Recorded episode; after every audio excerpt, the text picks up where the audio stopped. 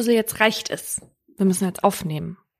Ist ein sehr unartiger Junge. Nein. Oh, warum? Wahrscheinlich ist er schon einigermaßen artig, aber ich bin einfach unverhältnismäßig überfordert mit ihm gerade. Warum? Äh, weil Fusselzärchen ja Corona hat und seit zwei Wochen in Quarantäne ist und ich den Köterich jetzt schon fünf Wochen durchgehend an den Hacken hab. Ja, aber Fussel ist jetzt nicht ein anstrengender Hund. Kann man ja nicht so sagen. Nee, nee, ist richtig. Weißt du, was ich heute mit dem gemacht habe? Was?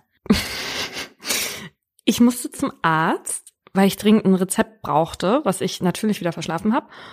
Und meine Ärztin hatte nur noch eine Stunde auf. Aber jetzt war es heute schon am späten Morgen und Fussel musste ja auch raus. Also habe ich gedacht, nehme ich den halt mit. So, und Fussel hat ja so eine Tasche, Mhm. wo der nur reinkommt, wenn man irgendwo ist, wo es jetzt so Menschenmassen gibt und Leute sonst auf den rauftreten würden oder so. Ja, und da guckt er immer so ganz süß nur mit dem Köpfchen raus. Da guckt immer nur diese, diese Sonne, nenne ich das. Fussels Kopf ist die Sonne. Weil wenn man die Umrisse des Kopfes nachzeichnen würde, dann sieht das aus wie eine Sonne.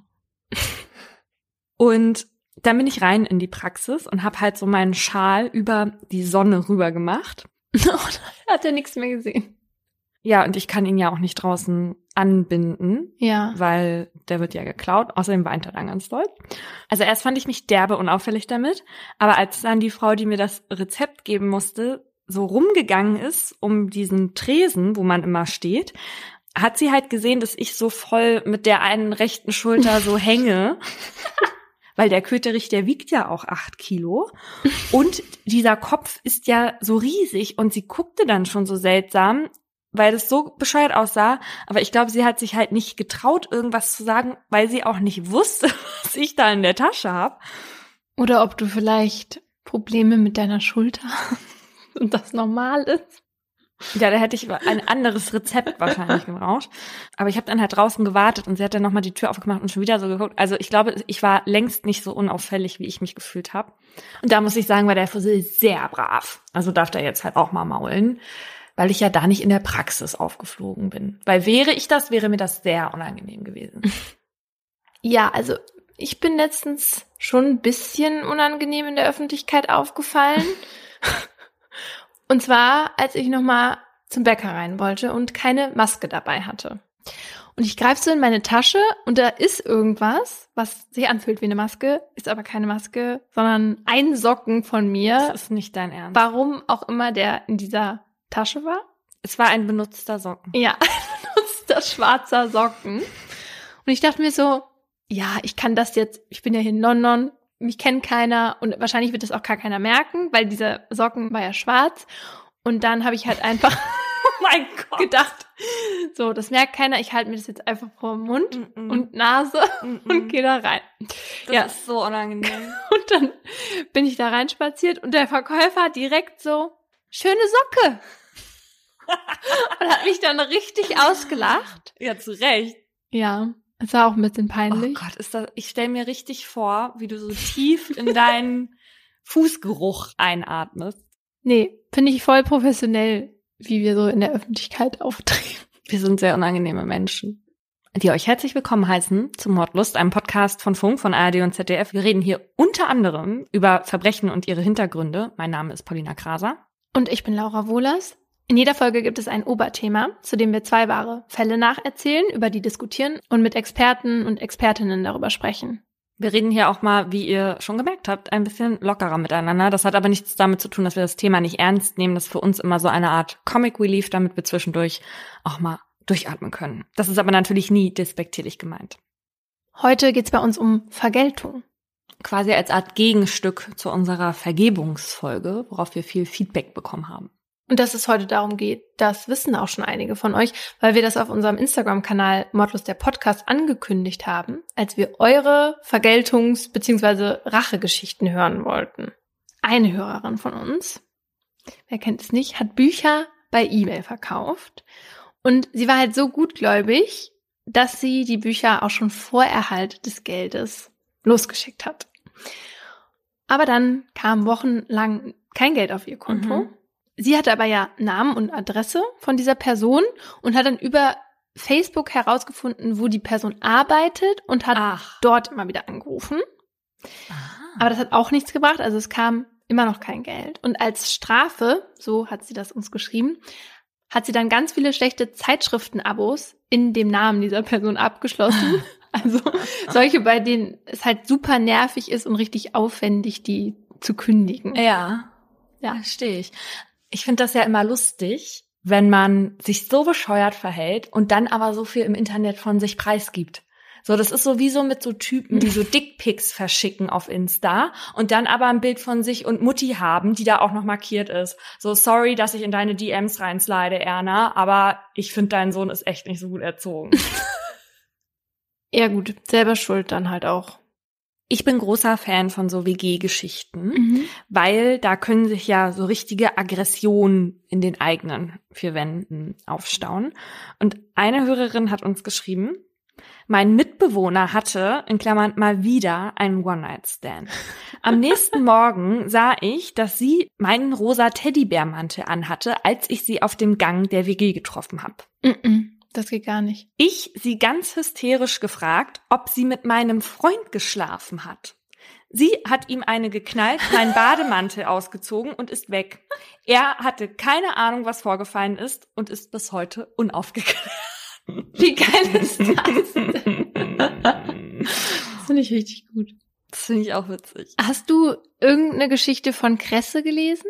Äh, nee. Weil das ist wirklich ganz absurd, weil ich bestimmt mindestens dreimal gelesen habe, dass die Rache der Leute darin bestand, Kresse auf Teppiche oder Fußmatten zu streuen, Kresse-Samen und zu gießen. Äh? Wirklich. Weil denn da Kresse auf dem Teppich wächst, oder was? Ja, und wer kommt auf diese Idee? Das muss doch irgendwo, also das muss in irgendeinem Buch, How to Revenge oder so stehen, weil kommt auf diese Idee? Warum kommen mehrere Leute auf die Idee? Vielleicht war das in diesem komischen Artikel, von dem ich dir vorhin erzählt habe. Das waren irgendwie 13 Wege, wie du dich an deinem Ex rächen kannst oder so. Und da standen auch so bekloppte Sachen wie, packe einen Schrimp hinter die Gardinenstange. Quatsch! Ist nicht dein Ernst. Okay, ja, Und danach kam die Kresse. total absurd. Wir heißen sowas nicht gut, oder? Nein, nicht tun. Wobei man muss ja echt sagen, das ist ja noch alles relativ human. Also es gibt ja noch so viel schlimmere Fälle von Vergeltung oder Rache. Ja, zum Beispiel die, die wir heute erzählen. Also mein Fall auf jeden Fall erzählt von der Rache einer Familie, die letztlich noch viel mehr Leid über sie bringt. Alle Namen sind geändert. Und die Triggerwarnung findet ihr wie immer in der Folgenbeschreibung. Es ist ein heißer Sommertag, der 12. Juni 2014. In der großen Hitze haben sich Kemal und seine Freunde ins Auto gesetzt. Sie wollen nach Italien, Urlaub in Venedig machen, in einer Stadt umrahmt von Wasser, in der man den Sommer besser aushalten kann als in Deutschland. Sieben Stunden müssen sie fahren, bis sie endlich da sind.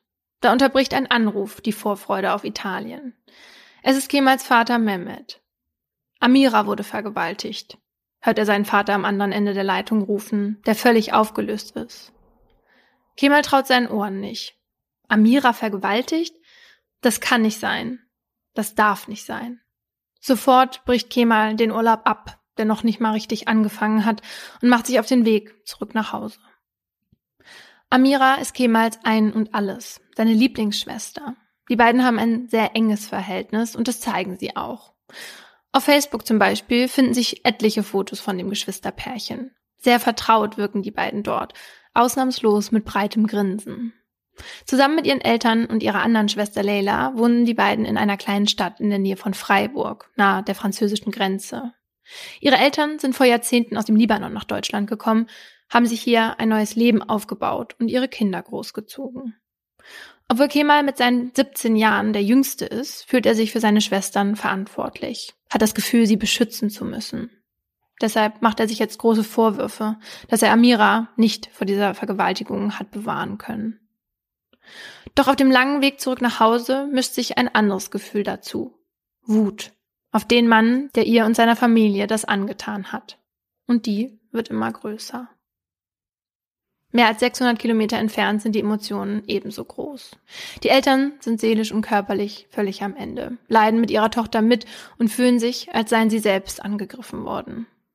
Zusammen mit Amira gehen sie zur Polizei, um Anzeige zu erstatten. Denn die 26-Jährige weiß, wer ihr Peiniger ist. Sie kennt ihn. Es war ihr ehemaliger Mitschüler Stefan H. Auf der Wache erzählt Amira unter Tränen, was ihr vor ein paar Stunden passiert ist. Stefan H. hatte ihr bei WhatsApp geschrieben und sie auf einen Feldweg gelockt. Dort hatte er sie angegriffen, geschlagen, vergewaltigt und sie mit ihren Verletzungen alleine zurückgelassen. Stefan H. ist den Beamten und Beamtinnen vor Ort ein Begriff. Der 27-Jährige saß schon einige Male wegen Eigentumsdelikten im Gefängnis und gilt als gewalttätig. Die Polizei erklärt der Familie, sie werden sofort mit den Ermittlungen beginnen. Auf dem Weg nach draußen sagt Vater Mehmet noch, finden Sie diesen Mann, denn ich weiß nicht, was passiert, wenn mein Sohn ihn findet. Nach der Anzeige muss Amira noch zu mehreren Tests in einer Klinik. Dabei wird sie nicht nur von ihren Eltern, sondern auch noch von einer Psychologin begleitet. Vater Mehmet ist noch immer fassungslos, sagt der fremden Frau, dass man dort, wo er herkommt, Vergewaltiger töten würde. Die Psychologin versucht Mehmet zu beruhigen, doch schafft es nicht. Deshalb meldet sie sich bei der Polizei und erklärt, dass sie den Familienvater als gefährlich einstufen würde. Daraufhin kommt ein Polizist noch am selben Abend in die Familie und hält eine Art Gefährderansprache, die aber nur circa zehn Sekunden dauert. Mit den Worten Bleiben Sie vernünftig und begehen Sie keine unüberlegten Handlungen, lässt er den 47-Jährigen mit seiner Trauer und Wut zurück. Als Kemal dann endlich zu Hause ankommt, wird ihm das Ausmaß der Tat deutlich. Seine Eltern völlig am Boden und Amira mit blutunterlaufenem Auge, einem Rücken voller blauer Flecke und zerkratzten Armen. Als er das sieht, flippt der 17-Jährige aus und schreit, ich kriege diesen Mann. Stefan H. muss bestraft werden, da sind sich Polizei und Familie einig. Der Haftbefehl war auch sofort nach der Anzeige erlassen worden. Doch schnell wird klar, eine Bestrafung wird schwerer als gedacht denn Stefan H. ist nicht so leicht zu finden. Seit Anfang des Jahres hat er keinen festen Wohnsitz mehr, hält sich oft bei Verwandten in Frankreich auf oder schläft im Auto seiner Mutter. Während also ein Team der Polizei verdeckt nach Stefan H. sucht, führt ein anderes zusammen mit Amira eine Tatortbegehung durch. Sie soll den Beamten und Beamtinnen zeigen, wie und wo sich die Tat abgespielt hat. Als die 26-Jährige damit durch ist, sieht sie ihren Vater, der am Rand des Feldwegs auf sie gewartet hat. Als Mehmet Amira in seine Arme schließt, verspricht er ihr, wir regeln das. Von diesem Zeitpunkt an ist klar, wenn die Familie Stefan H. vor der Polizei findet, wird sie ihn bestrafen, bevor es die Justiz kann. Kemal versucht das. Zusammen mit seinem Freund Tim durchkämmt er die sozialen Netzwerke nach Stefan H. Und sie werden fündig. Sie sehen, dass ein Bekannter von Tim mit ihm auf Facebook befreundet ist. Sein Name ist Christian. Tim stellt den Kontakt zu Christian her und Kemal bittet diesen um einen Gefallen. Christian soll Stefan H. schreiben und ihn an einen bestimmten Ort locken. Der 18-Jährige willigt ein. Christian schreibt dem Gesuchten, ob er Gras von ihm kaufen will. Und es dauert nicht lange, bis die Antwort kommt. Hat Christian irgendeinen Anreiz, das zu tun? Nee, aber er wird so ein bisschen einbezogen in den Plan, sich zu rächen. Mhm. Also das ist ein guter Bekannter von Kemal und Tim und eher nicht so gut von Stefan. Ja, genau. Ah, okay. Also das ist eigentlich ein Bekannter von Tim, aber jetzt kein Freund von Stefan oder ja, so. Die sind nur über Facebook befreundet. Und es dauert nicht lange, bis die Antwort kommt. Klar will er Drogen kaufen. Und jetzt hat Kemal Kontakt mit dem Mann, der seiner Schwester mit das Schlimmste angetan hat, was man sich vorstellen kann. Er ist ganz aufgeregt und gibt vor, was Christian schreiben soll. Der Treffpunkt für den falschen Drogenhandel soll ein Pendlerparkplatz an der Autobahn sein und das Treffen soll am Mittwoch gegen 18.30 Uhr stattfinden. Genauso wie Stefan H. seine Schwester in eine Falle gelockt hat, soll er jetzt nichts ahnt auf Kemal treffen. In den nächsten Tagen schläft Kemal schlecht und Essen geht auch nur mit großer Mühe. Er kann an nichts anderes mehr denken als an dieses Treffen, an die Rache, die er ausführen möchte. Mit dem Gefühl, vor Anspannung platzen zu müssen, macht er sich am Mittwoch, den 18. Juni, zusammen mit Tim auf den Weg zu dem Autobahnparkplatz. Währenddessen erscheint ein Post auf Kemals Pinnwand bei Facebook. Er ist von Amira, die weiß, was ihr Bruder für sie tun will. Sie schreibt, ich liebe dich, Kemal. Du bist der beste Bruder, den man sich wünschen kann. Allah soll dich beschützen. Darum bitte ich von ganzem Herzen. Dazu postet sie ein Foto von sich und ihrem Bruder. Um kurz vor 18 Uhr meldet Kemal sich bei seinem Vater, der kurze Zeit später auch zum Treffpunkt kommt. Gleich ist es soweit. Kemal, Mehmet und Tim stehen bereit, als Stefan H. gegen 18.30 Uhr mit seinem Fahrrad auf den Parkplatz gefahren kommt. Sofort beginnt der Angriff. Tim packt ihn und Kemal und Mehmet schlagen und treten auf Stefan H. ein. Und dann, kurze Zeit später, zieht Kemal ein Messer und sticht zu. Als Tim das Messer sieht, lässt er geschockt los und flüchtet. Dadurch kann Stefan H. sich befreien. Er versucht seinen Angreifern zu entkommen, doch Kemal läuft ihm hinterher, wirft ihn auf den Boden und sticht weiter auf ihn ein. Solange bis Stefan H. tot ist. Ein paar Stunden nach der Tat steht die Polizei vor dem Haus der Familie, will Kemal und Mehmet mitnehmen. Tim hatte sie verraten. Nach seiner Flucht vom Tatort war er total erschüttert zu Hause angekommen und hatte seinen Eltern alles erzählt. Dass Stefan H. getötet werden sollte, hatte Tim nicht geglaubt. Er dachte, sie wollten ihm nur eine Abreibung verpassen und ihm dann der Polizei ausliefern. Doch dazu war es nicht gekommen. Dafür riefen Tims Eltern die Polizei, die gleich darauf ihren Sohn mitnahmen und jetzt vor Mehmet und Kemal stehen. Ich bin stolz auf Kemal. Die deutsche Polizei macht ja nichts. Wir haben es selbst geregelt, erklärt Mehmet, als man ihnen sagt, was ihnen vorgeworfen wird. Als die beiden abgeführt werden, ruft die Mutter der Familie den Beamten und Beamtinnen noch nach. Ich habe euch doch gesagt, dass er ihn sucht. Bei der Vernehmung gibt Kemal zu, mehrmals auf Stefan H. eingestochen zu haben, weil er wütend war. Wütend darüber, was er Amira und seiner Familie angetan hat. Er meinte, so könne er die Ehre der Familie wiederherstellen. Als das bekannt wird, überschlagen sich die Schlagzeilen. In den Artikeln wird mit den Begriffen Lynchmord, Blutrache, Vergeltung und Selbstjustiz jongliert und die Tat verurteilt. Doch im Netz gibt es auch andere Stimmen. Wäre es meine Tochter gewesen, ich hätte ihn auch totgeschlagen, ist eine davon. Eine Facebook-Gruppe, die extra für Kemal gegründet wurde, zählt bereits mehr als 300 Mitglieder. Es wird auch Kritik an der Polizei laut, im Netz und in der Presse. Man fragt sich, warum die Familie Stefan H. schneller finden konnte als die Polizei. Darauf reagiert man mit einem Statement. Sie hätten nicht offen nach Stefan H. gefahndet, weil sie erstens das Opfer schützen wollten und zweitens verhindern wollten, dass er die Region verlässt, wenn er merkt, dass alle nach ihm suchen. Warum sie ihn nicht fanden, obwohl Name und Handynummer bekannt waren, erklären sie nicht. Anfang April 2015 startet dann der Prozess vor dem Freiburger Landgericht, für den mindestens 17 Verhandlungstage angesetzt sind. Angeklagt sind Kemal, Mehmet, Tim und Christian. Weil Kemal als Hauptangeklagter bei der Tat erst 17 Jahre alt war, findet die Verhandlung im Saal Nummer 4 vor der Jugendkammer statt. Ziel soll sein herauszufinden, ob der Tod von Stefan H. von den Angeklagten gewollt und geplant war oder ob sie ihm eigentlich nur eine Abreibung verpassen und dann der Polizei ausliefern wollten. Eine Abreibung, die dann aus dem Ruder gelaufen war, so wie es Kemal und Mehmet in ihren Aussagen erklärt hatten. Als Vater und Sohn den Gerichtssaal betreten und sich zum ersten Mal seit mehr als zehn Monaten wiedersehen, fallen sie sich um den Hals. Sie halten sich lange und fest. Als sie sich voneinander lösen, klopft Mehmet seinem Sohn aufmunternd auf die Schulter. Dann setzen sie sich, nebeneinander auf der Anklagebank, auf der sie während der Verhandlung immer wieder Händchen halten werden. An diesem ersten Tag wirkt Kemal entspannt. Ihm sieht man die lange Zeit in U-Haft nicht an. Ganz anders bei seinem Vater. Der jetzt 48-jährige Mehmet sieht gestresst und müde aus. Den beiden wird gemeinschaftlicher Mord zur Last gelegt. Aus Rache und zur Vergeltung soll Kemal getötet haben, um die vermeintlich verletzte Familienehre wiederherzustellen, erklärt der Staatsanwalt in seiner Anklageschrift. Kemal sei dabei derjenige gewesen, der Stefan H. getötet habe.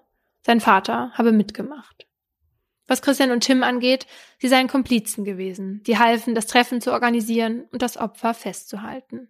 Tim wird deshalb ebenfalls wegen gemeinschaftlichen Mordes angeklagt, Christian hingegen wegen Körperverletzung mit Todesfolge. Er war bei der Tat nicht dabei, habe aber billigend in Kauf genommen, dass das Opfer misshandelt wird. Ach. Also das finde ich ja interessant, weil theoretisch hätte Christian ja auch gar nicht wissen können, was die da vorhatten. Ja, also das laut Gericht hat er halt gedacht, dass Stefan nur in Anführungszeichen eine Abreibung verpasst bekommen soll. So, und dann finde ich das aber sehr ambitioniert. Ja, finde ich auch schon hoch. Gegenüber der vier Männer sitzen die Angehörigen von Stefan H., die als NebenklägerInnen auftreten.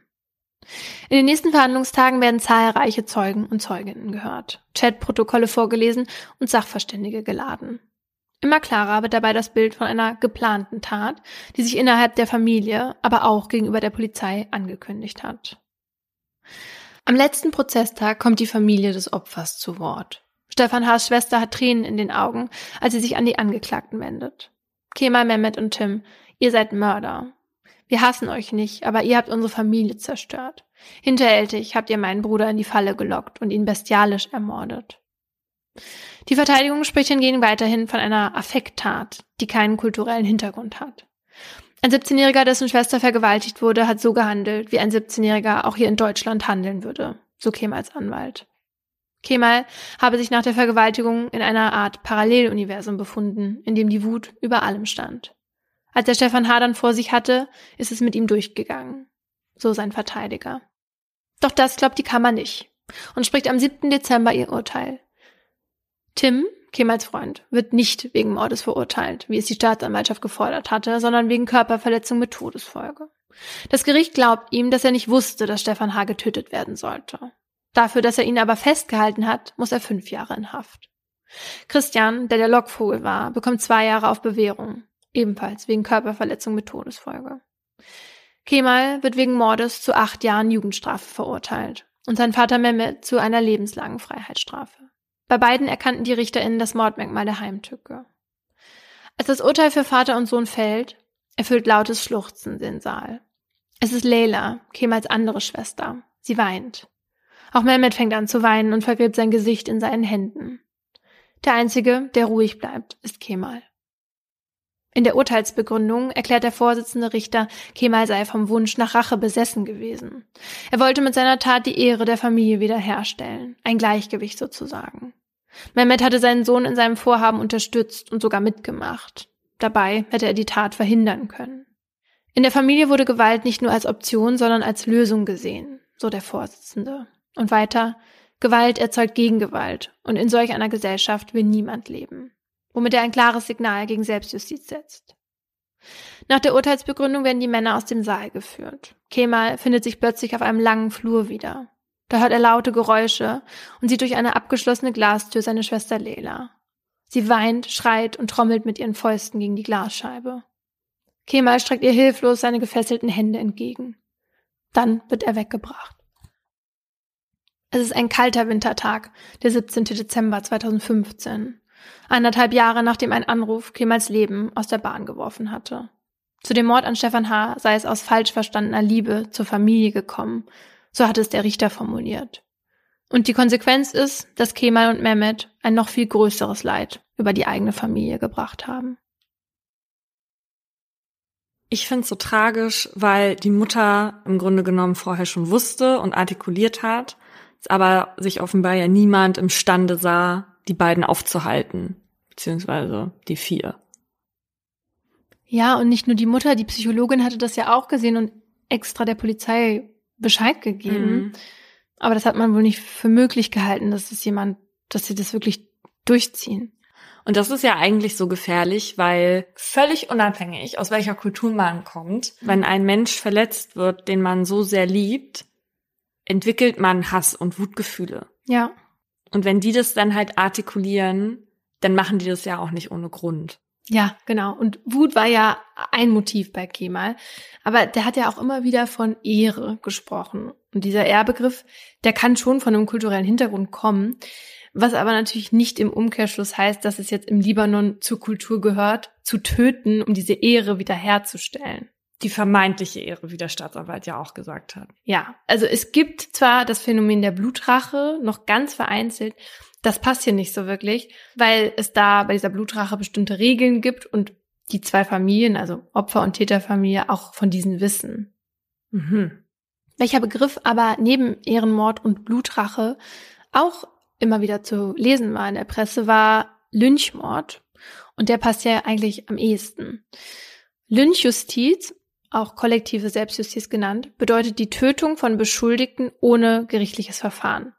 Und TäterInnen können dabei entweder ein wild gewordener Mob sein, aber halt auch so kleinere Gruppen, die sich halt extra zu dem Zweck der Tötung zusammentun.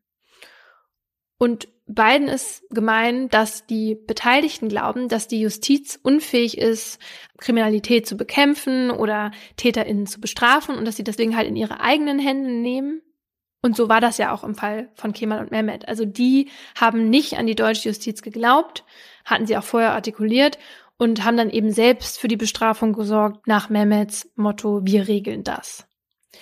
Und das Wort Lynchen kommt aus den USA, wo sich die Lynchjustiz eigentlich schon immer gegen Minderheiten gerichtet hat. Also wenn da jemand gelyncht wurde, dann waren das entweder EinwanderInnen und vor allem AfroamerikanerInnen. Und du kannst dir nicht vorstellen, wie das da ablief, also wie wahllos da diese Justiz geherrscht hat. Hm.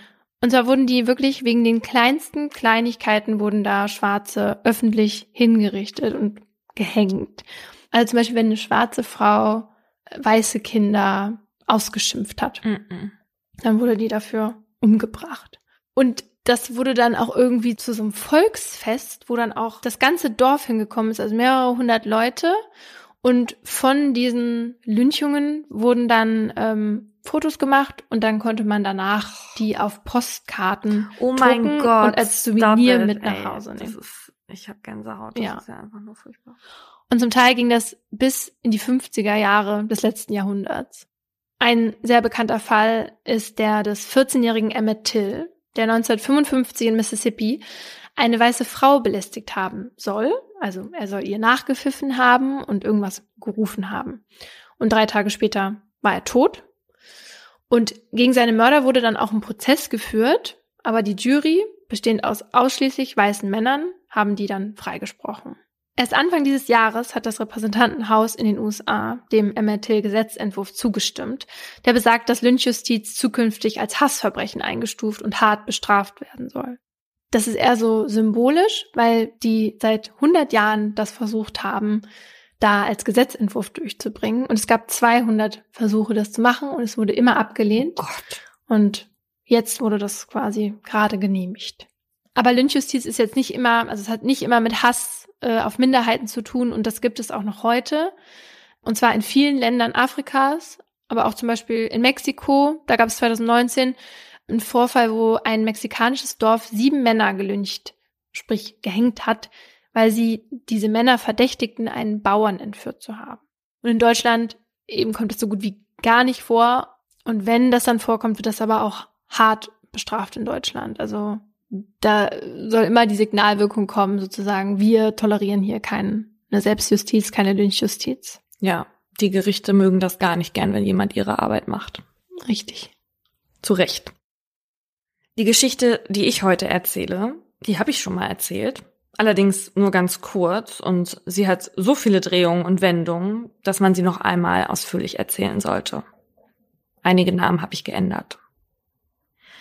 Der Blick von der Terrasse ist atemberaubend. Kilometerweit kann man von dort aus über Felder schauen, sehen, wie sich im Sommer die Bäume mit grünen Blättern füllen und wie sie im Herbst eines nach dem anderen dahinwelken und vom Wind davongetragen werden. Ein Ausblick, auf den die 14-jährige Kalinka jetzt erst einmal verzichten muss. Denn es sind Ferien und sie und ihr kleiner Bruder verbringen diese nicht hier in der Nähe von Toulouse in Frankreich bei ihrem Vater André, sondern in Lindau am Bodensee in Deutschland bei ihrer Mutter. Da wohnt sie mit ihrem neuen Mann, einem charmanten Internisten. Kennengelernt haben sich die beiden in Marokko, als Kalinkas Mutter Danielle noch mit Kalinkas Vater André Bamberski zusammen war. Jörg Liebert, der neue Mann der Mutter, hatte damals mit seiner Familie in der Nähe von ihnen gewohnt und Daniel so lange umworben, bis sie eine Affäre mit ihm einging. André hatte das damals mitbekommen und seinen Nachbarn zur Rede gestellt. Daraufhin zog die Familie in die Nähe von Toulouse, aber die räumliche Trennung trennte Daniel nicht von ihrem Liebhaber. Und so verließ Daniel Kalinkas Vater und heiratete 1977 Jörg Liebert. Die beiden wohnen jetzt in einem großen Haus mit seinen Kindern, wo auch Kalinka und ihr kleiner Bruder genug Platz haben, wenn sie dort sind. In Lindau kennt man den Dr. Liebert. Er ist sehr angesehen und respektiert. Kalinka und ihr Bruder verstehen sich gut mit ihm. Zum Vatertag schreibt Kalinka ihm eine Karte, in der steht Küsse und alles Gute für meinen lieben Papa Nummer zwei. Es ist der 9. Juli 1982 und Kalinka und ihr Bruder verbringen einen schönen Tag am See, schwimmen dort und genießen die Sonne. Kalinka ärgert sich, denn sie findet, dass ihre Haut viel zu blass ist. Aber die Ferien dauern noch eine Weile, also ist noch genug Zeit für einen gesunden Teint, bis Kalinka wieder ins Internat nach Freiburg muss. Als die beiden abends nach Hause kommen, klagt Kalinka über Kopfschmerzen. Dann legt sie sich ins Bett. Am nächsten Morgen ist sie tot. Ihr Stiefvater Dr. Liebert findet sie in ihrem Bett. Panisch unternimmt er einige Wiederbelebungsversuche. Vergeblich. Danach ruft er einen Arztkollegen aus der Stadt in seine Villa. Der kann nur noch den Tod feststellen. Anhand der Leichenstarre geht er davon aus, dass Kalinka gegen die frühen Morgenstunden um circa drei Uhr verstorben sein muss. Liebert sagt, er habe sie gegen Mitternacht noch einmal gesehen. Da sei sie aufgestanden, um Wasser zu trinken. Ihm sei da nicht aufgefallen, dass es ihr schlecht ging. Kurze Zeit später ruft Daniel André an und erzählt ihm, was passiert ist. André ist seelisch und geistig völlig fertig. Für ihn ist der Tod seiner geliebten Tochter kaum greifbar. Sie sollte doch in ein paar Tagen wieder zu ihm nach Hause, nach Frankreich kommen. Er kann es sich auch logisch nicht erklären. Kalinka war sportlich, ging gerne surfen, war voller Energie und war vor allem nicht krank. Wie kann eine gesunde 14-Jährige einfach morgens nicht mehr aufwachen? Erst zwei Tage später wird Kalinkas Leiche obduziert. Das Mädchen mit den langen, dicken, blonden Haaren, mit Pony und den mandelförmigen blauen Augen trägt noch ihr langes weißes Nachthemd und die weißen Seidensocken über den Füßen. Dass ihre Leiche 60 Stunden lang ungekühlt blieb, erschwert die Autopsie ungemein. Warum das so war, kann am Ende keiner mehr sagen. Bei der Autopsie ist Jörg Liebert dabei, um seinen Kollegen und Kolleginnen über die Schulter zu schauen. Eine konkrete Todesursache können die nicht mehr festmachen, aber wahrscheinlich ist, dass sie an ihrem Erbrochenen erstickt ist. Allerdings bemerken sie, dass Kalinka mehrere Einstichstellen am Arm hat. Liebert antwortet auf Nachfrage, er habe ihr am Vorabend noch ein Eisengemisch gespritzt, um ihren Bräunungsvorgang zu unterstützen. Mhm. Die weiteren Einstichstellen, so Liebert, kommen von den Wiederbelebungsversuchen heute Morgen. Er habe noch versucht, Kalinka etwas zu injizieren. Lieberts ärztliche Einschätzung ist, dass seine Stieftochter an einem Sonnenstich gestorben sei. Oh Gott. Die Obduzierenden vermerken dies im Protokoll. Dann entnehmen sie noch einige Gewebeproben und beenden ihre Arbeit. Fünf Tage nach dem Tod schließt die ermittelnde Staatsanwaltschaft die Akte und ordnet die Einäscherung der Leiche an. Kalinkas Vater dämmert zwar immer noch zwischen Schmerz und Delirium, aber als er das hört, wird er ganz klar. Auf keinen Fall wird seine Tochter eingeäschert. André selbst ist streng katholisch und kann durchsetzen, dass Kalinkas Leiche auf einem französischen Friedhof bestattet wird. Ihm lassen die Todesumstände keine Ruhe. Er kann sich nicht damit zufrieden geben, dass seine gesunde Tochter einfach so gestorben sein soll. Als er gegenüber Daniel andeutet, dass er gerne die Unterlagen zur Autopsie sehen würde, stößt er auf Widerstand. Sie sei nun mal gestorben, sagt Daniel. Was willst du da noch untersuchen? Erst gegen Ende September kann André Daniel überreden, dass sie ihm eine Kopie des Obduktionsberichts zusendet.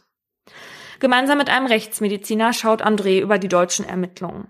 Und was sie dort zu lesen bekommen, versetzt beide in Alarmbereitschaft. Denn der Bericht wirft eigentlich mehr Fragen auf, als er beantwortet. Dort steht, dass etwa die Hälfte von Kalinkas Abendessen noch nicht verdaut gewesen sei. Es dauert etwa ein bis drei Stunden, bis reguläre Nahrung den Magen passiert hat. Das würde bedeuten, dass Kalinka schon sehr viel früher als um drei Uhr morgens gestorben wäre. Was außerdem nicht aufgeführt ist, ist, ob Kalinka noch Jungfrau war oder sie vor ihrem Tod Sex hatte. Was besonders merkwürdig erscheint, wenn man weiß, dass sie einen oberflächlichen Vaginalriss, der offenbar erst nach dem Tod entstanden ist, frische Blutflecken in ihrem mhm. Slip und eine weißliche Substanz in der Vagina festgestellt haben. Um welche Substanz es sich dabei handelt, ist nicht untersucht worden. Zumindest steht es nicht im Bericht. Einen Vaginalabstrich haben die Amtsärzte und Ärztinnen auch nicht gemacht. Zusätzlich haben sie es nicht mal für nötig gehalten, histologische und toxikologische Untersuchungen der Proben anzuordnen. Ob Kalinka also vergiftet wurde, weiß man also nicht. Der Gerichtsmediziner äußert gegenüber André, dass ein so gesundes Mädchen nicht einfach tot umfällt und er vermuten würde, dass sie an einer der Injektionen gestorben sei, die Dr. Liebert ihr gegeben hat.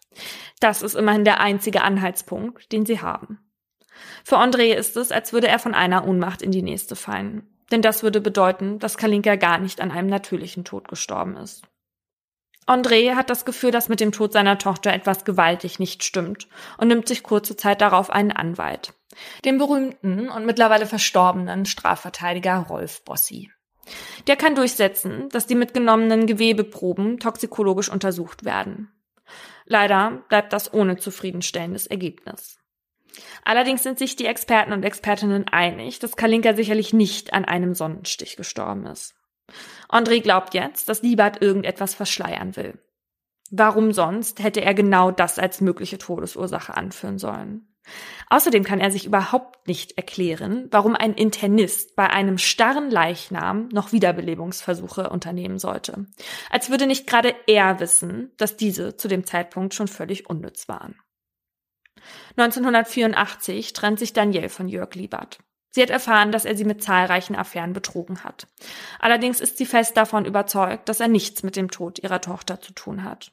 Er habe Daniels Kinder immer behandelt wie seine eigenen. André sieht das anders. Im selben Jahr, also zwei Jahre nach Kalinkas Tod, hat er genug Anhaltspunkte gesammelt und erstattet in Frankreich Anzeige gegen Liebert. Die dortigen Behörden können allerdings nicht sonderlich viel anfangen mit dem stümperhaften Obduktionsbericht aus Deutschland. Also entscheidet sich André zu einem drastischen Schritt, um der Wahrheit näher zu kommen. Er will, dass Kalinkas Leiche exhumiert wird, in der Hoffnung, dass sich so Spuren finden lassen, die ein Sexualverbrechen belegen könnten. Tatsächlich ist Kalinkas Leiche auch erstaunlich gut erhalten. Allerdings fehlt etwas Entscheidendes. Ihre kompletten Geschlechtsorgane sind nicht im Sarg. Quatsch. Ja. Offenbar wurden sie vor der Bestattung entfernt. Dabei hätten gerade die endlich für Aufklärung sorgen können. Besonders, weil in der Zwischenzeit auch die deutschen Behörden die Ermittlungen wieder aufgenommen haben. Die zuständige Staatsanwaltschaft sagt später in einem Interview zu den fehlenden Geschlechtsorganen, dass die ja schon vorher untersucht wurden und das Fehlen ja jetzt nur dazu führen würde, dass keine ergänzenden Untersuchungen gemacht werden könnten.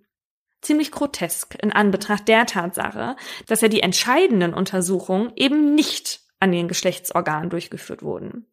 Aber das erklärt, warum sich die deutsche Justiz auch nie wirklich bemüht, aufzuklären, wo die Organe denn eigentlich hin sind. Das weiß keiner. Nein. Oh mein Gott. Ja. Aber irgendjemand muss die ja rausgeschnitten haben. Ja, die, also die, die werden wahrscheinlich ähm, entnommen worden sein bei mhm. der Obduktion.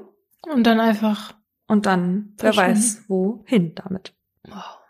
Ja, ich finde es einfach, es ist einfach absurd, ja. Ja. 1987, fünf Jahre nach Kalinkas Tod, stellt Deutschland die Ermittlungen also wieder ein, weil es, so meinen die deutschen Behörden, offenbar keinen hinreichenden Tatverdacht gibt. Im Nachbarland Frankreich sieht das ganz anders aus. Hier ist man unter anderem durch die Tatsache, dass die Organe fehlen, der Meinung, dass es genug Hinweise auf ein Gewaltverbrechen gibt. Im Verdacht steht Dr. Liebert, denn verschiedene GutachterInnen äußern, dass es eklatante Widersprüche zwischen den Befunden und den Angaben von Liebert gibt. Aus dem Fall wird eine Hängepartie. Eine französische Staatsbürgerin stirbt in Deutschland und die dortigen Behörden, so scheint es, sind an einer Aufklärung und Ermittlung gegen den deutschen Verdächtigen nicht interessiert. 1995 wird Dr. Liebert sogar von einem französischen Gericht in seiner Abwesenheit verurteilt.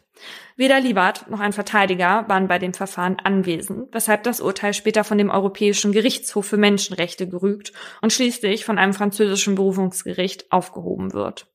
Wenn man André zu dieser Zeit in seinem Haus mit der Terrasse, mit dem weiten Blick bei Toulouse besucht, dann kann man sehen, wie sich in seinem Büro die Akten und die Unterlagen stapeln. Auf dem Boden bleibt kaum ein freier Fleck zum Laufen. Die deutsche Justiz lässt ihn seiner Meinung nach im Stich. In dieser Zeit steht er öfter an Kalinkas Grab. Einmal gibt er ihr dort ein Versprechen. Er wird alles Menschenmögliche tun. Er wird nicht ruhen, bis er nicht aufklärt, wer ihr das angetan hat. Momentan ist der Verdächtige Nummer eins für André Jörg Liebert. Vor allem auch deswegen, weil er seine Aussagen bezüglich der Spritzen immer wieder geändert hat. Statt Blässe meinte er später, habe er damit eine Anämie behandeln wollen. Von einer Anämie weiß aber in Kalinkas Familie niemand etwas. Später gibt er dann an, die Anämie wäre die Folge ihrer Periode gewesen. Ein anderes Mal heißt es, er hätte ihr etwas gegen die Kopfschmerzen injiziert. André und sein Anwalt Bossi gehen mittlerweile davon aus, dass Liebert Kalinka an diesem Abend mit verschiedenen Beruhigungsmitteln außer Gefecht setzte, sie vergewaltigte und sie danach einen Herz-Kreislauf-Schock erlitt und an ihrem Erbrochenen erstickte. Beweisen können sie das aber nicht und so praktiziert Liebert weiterhin unbehelligt in Lindau, genießt immer noch den besten Ruf bei seinen Patienten und Patientinnen. Unter ihnen sind die Schwestern Jana und Svenja. Als sie 1985, drei Jahre nach Kalinkas Tod, bei ihm in Behandlung sind, sind sie 14 und 15 Jahre alt und gehen gerade durch eine schwierige Phase.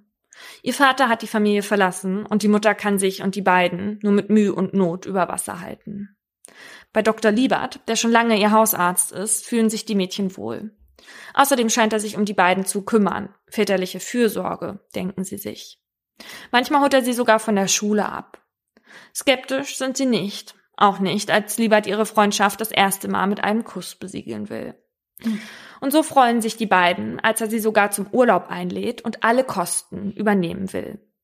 Alle gehen zusammen reiten und haben eine tolle Zeit. Nur die drei? Mhm. Als er aber dann mit der jüngeren Jana zusammen in dem Hotelzimmer, das er für die drei gemietet hat, in dem Doppelbett schlafen will, weigert sie sich und fleht ihre ältere Schwester Svenja an, dass sie mit ihm dort schläft. Jana hat irgendwie ein komisches Gefühl, dass er was von ihr will. Svenja wird an diesem Abend wach, weil sie merkt, wie Dr. Liebert sich an ihr reibt. Mhm. Sie dreht sich weg von ihm und bleibt die ganze Nacht wie versteinert auf der Seite liegen. Warum sie damals nichts dagegen getan haben, können sie heute nicht mehr wirklich sagen. Aber sie wissen noch, dass sie Angst vor Dr. Liebert hatten. Auf einem Wochenendtrip in London will Liebert den beiden wie immer eine Eisenspritze, wie er sie nennt, geben. Jana will diesmal nicht, aber Liebert lässt sich nicht abhalten und injiziert sie ihr mit Gewalt. Oh Danach ist alles schwarz. Das nächste Mal wird Jana wach, weil sie einen Schmerz in ihrem Arm spürt. Wieder jagt Liebert ihr eine Spritze in die Vene und erklärt, dass sie einen Eisenschock gehabt habe und er ihr jetzt das Gegenmittel verabreicht. Als die Schwestern das ihrer Mutter erzählen, hat die nicht wirklich ein offenes Ohr dafür. Darauf angesprochen sagt Liebert, das seien die Fantasien einer 14-Jährigen. Was eine Lüge ist, denn wie Jana und Svenja geht es einigen jungen Frauen in Lindau. Auch die 14-jährige Nicole sediert Liebert an einem Abend nach der Sprechstunde in seiner Praxis. Ebenfalls mit einer Spritze, von der der Doktor behauptet, sie helfe gegen Kopfschmerzen. Weil Liebert ihr sagt, dass man die in den Po geben muss, zieht Nicole ihre Hose runter. Danach bekommt sie alles mit, was Liebert macht, kann sich aber weder bewegen noch sprechen. Sie zeigt ihn erst an, als sie Jahre später, 1997, erfährt, dass er wegen sexuellen Missbrauchs widerstandsunfähiger zu einer zweijährigen Bewährungsstrafe verurteilt wird, weil er eine 16-jährige Patientin in seiner Praxis betäubt und vergewaltigt hat. Liebert gesteht, Sex mit ihr gehabt zu haben, sagt aber, Zwang hätte es nicht gegeben. In einem Fernsehinterview fragt eine Reporterin ihn, haben Sie gedacht, sie macht das freiwillig? Liebert, Sie hat nicht Ja gesagt, aber sie hat auch nicht Nein gesagt und hat meine Küsse erwidert. Am Anfang habe ich sie nur geküsst, dann habe ich sie gefragt, willst du jetzt noch weitergehen? Da hat sie nur gelächelt. Gut, ich meine, wer schweigt, der scheint zuzustimmen, hat man im alten Rom gesagt. Und ich sage nicht, die war begeistert, dass ich das tue, aber ich hatte die Illusion, dass sie einverstanden ist, okay? Nicoles Anzeige bleibt allerdings ohne Folgen, denn mittlerweile ist die Tat an ihr verjährt. Trotzdem muss er seine Praxis verkaufen, weil das Gericht ihm ein zweijähriges Berufsverbot auferlegt hat. Halten tut er sich daran allerdings nicht, weswegen er später 2007 wegen illegaler Berufsausübung in 19 Fällen und auch wegen Betrugs zu zwei Jahren Haft verurteilt wird. 25 Jahre nach Kalinkas Tod ist das Image des tadellosen, charmanten Internisten endgültig Vergangenheit. Mittlerweile wissen viele, dass Dr. lieber Dreck am Stecken hat. Und das ist nicht zuletzt auch Andres Verdienst. Denn der reist immer wieder nach Lindau an den Bodensee. Zum einen, um lieber zu überwachen und ihn einzuschüchtern. Oft fährt er dann mit dem Auto an seinem Haus vorbei. Zum anderen aber, um den Menschen dort zu erzählen, warum er genau das tut. Genugtuung verschafft ihm das allerdings nicht. André fühlt sich ohnmächtig, weil die deutsche Justiz nie etwas getan hat, findet er. Denn wenngleich das Urteil aus Frankreich gegen Liebert aufgehoben wurde, stellt Frankreich 2004 einen für Europa gültigen internationalen Haftbefehl gegen ihn aus. Deutschland allerdings, wo Dr. Liebert ja immer noch wohnt, verweigert vehement die Auslieferung. Immerhin sei das Verfahren hier gegen ihn schon längst eingestellt worden. Frankreich wiederum sieht sich in seiner Zuständigkeit, denn immerhin war Kalinka französische Staatsbürgerin, auch wenn sie in Deutschland starb. Der Tod von Andres Tochter ist mittlerweile fast 28 Jahre her und André ist mittlerweile 71 und Liebert 74 Jahre alt. Die Zeit läuft gegen die Gerechtigkeit. André hat außerdem Gerüchte gehört, dass Liebert untertauchen will. Schon oft hat André daran gedacht, aufzugeben, sich aufzugeben. Aber er kann den Gedanken nicht ertragen, das Versprechen, das er Kalinka an ihrem Grab gegeben hat, nicht einzuhalten. Und so reift in ihm langsam der Gedanke heran, selbst für Gerechtigkeit zu sorgen. Als André im Oktober 2009 wieder einmal in der Nähe von Lindau ist, meldet sich ein Monsieur A bei ihm. Er hat von einem Bekannten Andres dessen Geschichte erfahren. Da er selbst zwei Töchter hat und das Unrecht nicht ertragen kann, möchte er gerne gegen Bezahlung unterstützend behilflich sein. Und so kommt es, dass sich Liebert vor seinem Haus am späten Abend des 17. Oktobers in der Dunkelheit zwei Gestalten nähern. Es sind zwei fremde Männer, die er nicht kennt. Sie packen ihn, er wehrt sich, die Männer prügeln mit Knüppeln auf ihn ein, kleben seinen Mund zu, zerren ihn ins Auto und schlagen die Tür hinter dem ausgenockten Mann zu. Am nächsten Morgen geht um 3.40 Uhr ein Anruf bei der Polizei im französischen Mühlhausen, wie wir hier sagen, nahe der deutschen Grenze ein. Ein älterer Herr nennt der Polizei eine Adresse. Die Beamten und Beamtinnen finden vor einer Toreinfahrt in der Nähe eines Gerichtsgebäudes einen gefesselten und geknebelten Dr. Liebert. Was für ein Symbolbild. Er ist übel zugerichtet, verletzt, hat schwere Blutergüsse, Prellungen, ein zugeschwollenes Auge und eine offene Wunde am Kopf. Der Mann ist desorientiert, weiß nicht, wo er ist. Nachdem er medizinisch versorgt ist, wird er festgenommen und in ein Gefängnis nach Paris gebracht, weil Fluchtgefahr besteht. Endlich hat Frankreich Zugriff auf den Mann, der sich schon so lange vor der französischen Strafverfolgung drückt. In der kommenden Woche wird André zu den neuen Entwicklungen von französischen Medien interviewt. Ich fühle mich erleichtert. Jahrelang hat Justitia nicht ihre Pflicht getan. Jetzt habe ich mein Ziel erreicht. Der Mörder meiner Tochter kommt vor Gericht, sagt er, obwohl er das noch gar nicht wissen kann.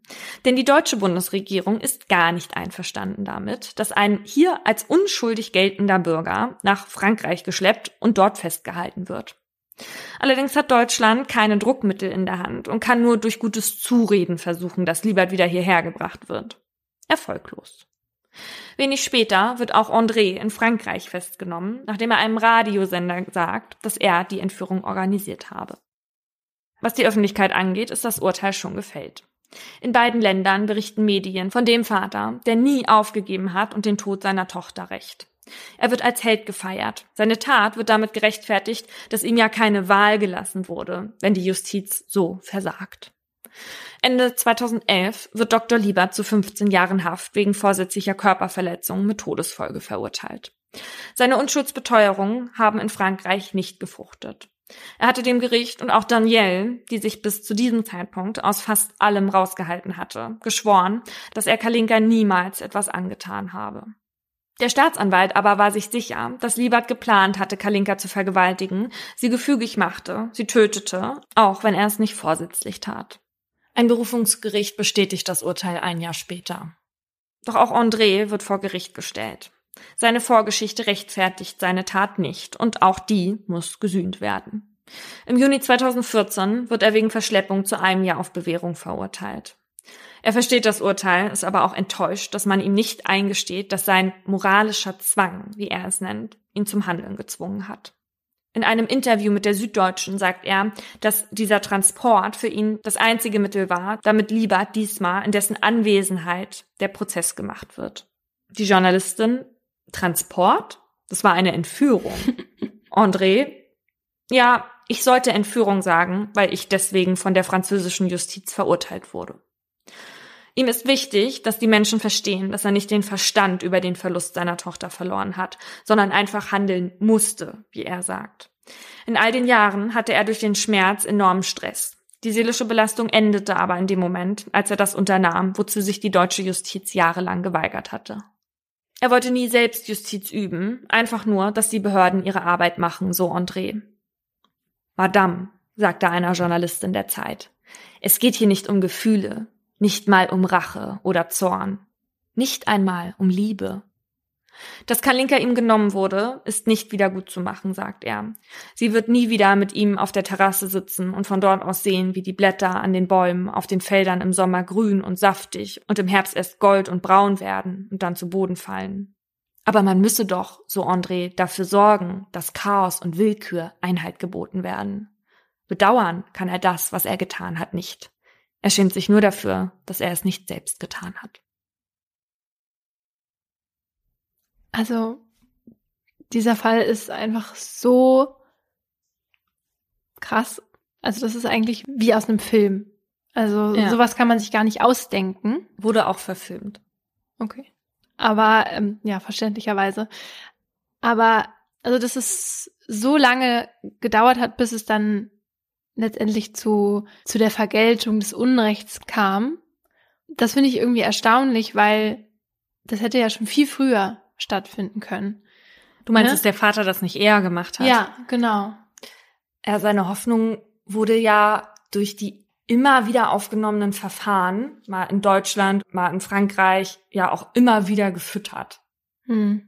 Ich find's ja auch ein Witz, dass Deutschland auch schon weiß, der hat sowas schon, also ne, Ja. Deutschland hat dann ja irgendwann gerafft, ja, der macht das öfter, Ja. hier gehen jetzt irgendwie sechs Klagen gegen den ein und der wird sogar verurteilt, wird nachher nochmal verurteilt, weil er irgendwie dann trotzdem weiter praktiziert und sie kommen aber nicht darauf, mal das erste Verbrechen, was bekannt, übrigens nicht das erste, das kann ich dir gleich gerne nochmal erzählen, aber ähm, das Verbrechen an Kalinka vielleicht nochmal zu untersuchen. Ja, ich kann mir nur vorstellen, dass sie sich ja nicht eingestehen wollten, dass sie Fehler da gemacht haben. Ja. Weil ganz ehrlich, das liegt ja komplett auf der Hand. Ja, ja. Und weißt du, was mich auch total stört? Da habe ich jetzt leider keine näheren Informationen so zu gefunden, aber alleine die Tatsache, dass dieser Vaginalriss posthum zugefügt wurde. Wo ich mir so denke, mag sein, dass er sie nicht vorsätzlich getötet hat.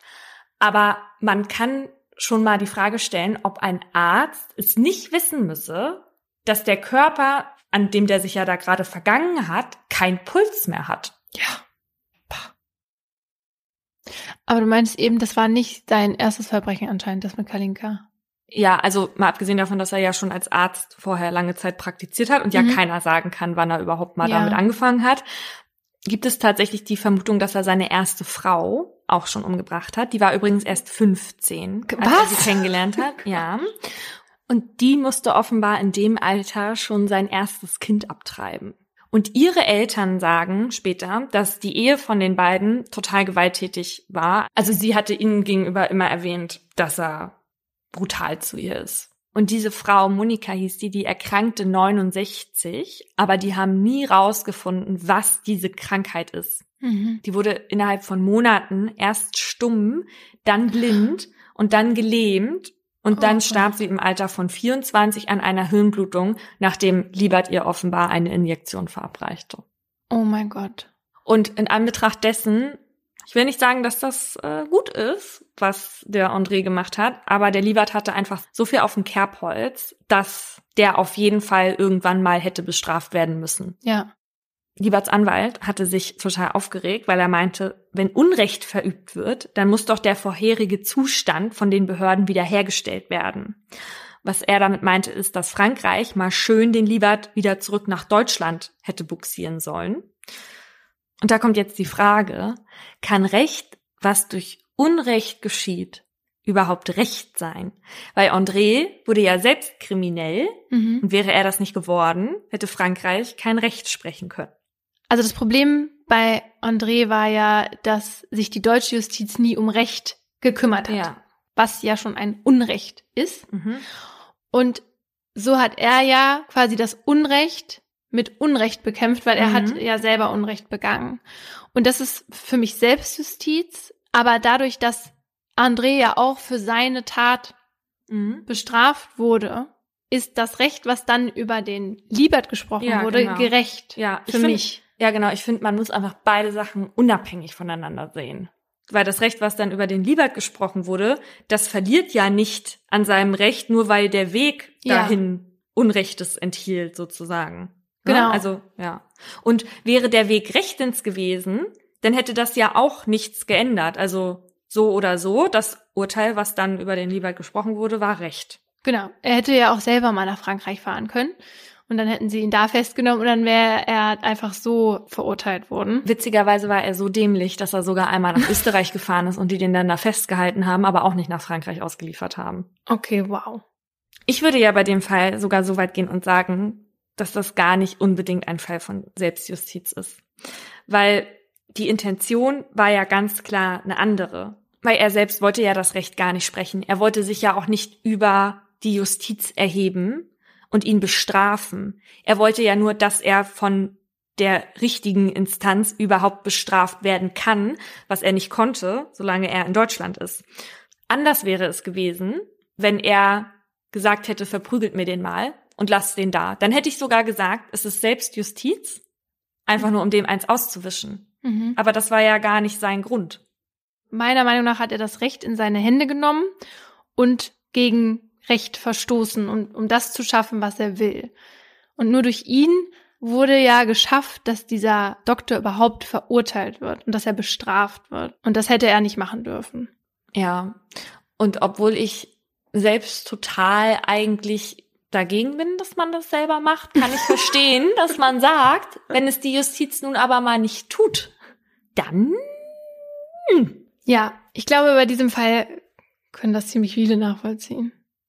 Ich habe mich für meinen Aha ein bisschen mit der allgemeinen Auffassung von Rache und Vergeltung beschäftigt, weil ich in diesem Fall halt nicht das Gefühl hatte, dass André Bamberski wirklich Rache genommen hat, wie es einige Medien beschrieben haben. Eine einheitliche Definition gibt's jetzt nicht, aber oft wird Rache als Extremform von Vergeltung gesehen. Und sie soll emotionsgetrieben und oft auch übertrieben sein, wohingegen Vergeltung eher als verhältnismäßige Strafe angesehen wird, auch wenn sie halt nicht immer rechtens ist. Und das Sprichwort heißt ja auch Gleiches mit Gleichem vergelten. Das ist jetzt aber nur die emotionale Sicht. Rechtlich gesehen geht es da ja eher darum, eine qualitativ angemessene Strafe zu verhängen. Und dafür haben wir Gesetze, die sagen, ein Mord wird mit lebenslanger Freiheitsstrafe vergolten weil es so schwer wiegt.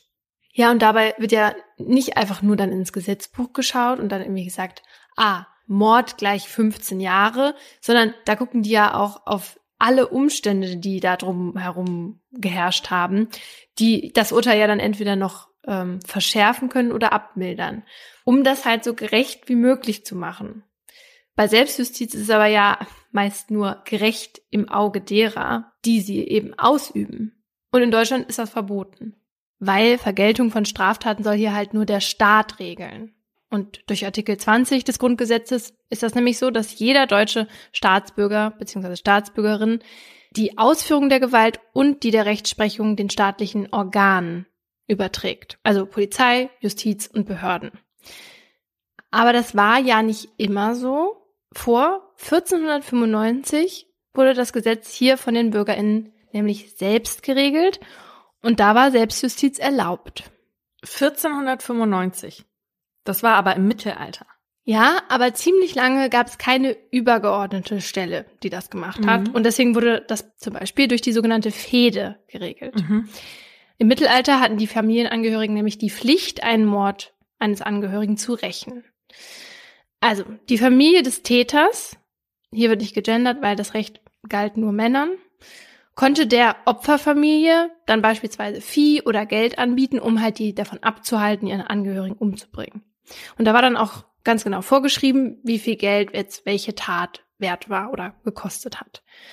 Aber es war halt oft so, dass die Verwandten von dem Ermordeten zu stolz waren, um sich jetzt ihr Racherecht abkaufen zu lassen und dass sie ihn dann doch lieber töteten. Nach dem Motto des Alten Testaments Auge um Auge, Zahn um Zahn. Was ich daran nicht so wirklich verstehe, ne? Mhm. Wenn es so wäre. Also Beispiel, Vater von Familie A tötet ältesten Sohn aus Familie B, Ja. dann wäre es so, dass Familie B Vater von Familie A tötet. Ja. Aber eigentlich würde ich ja sagen, müsste Familie B doch ältesten Sohn von Familie A töten.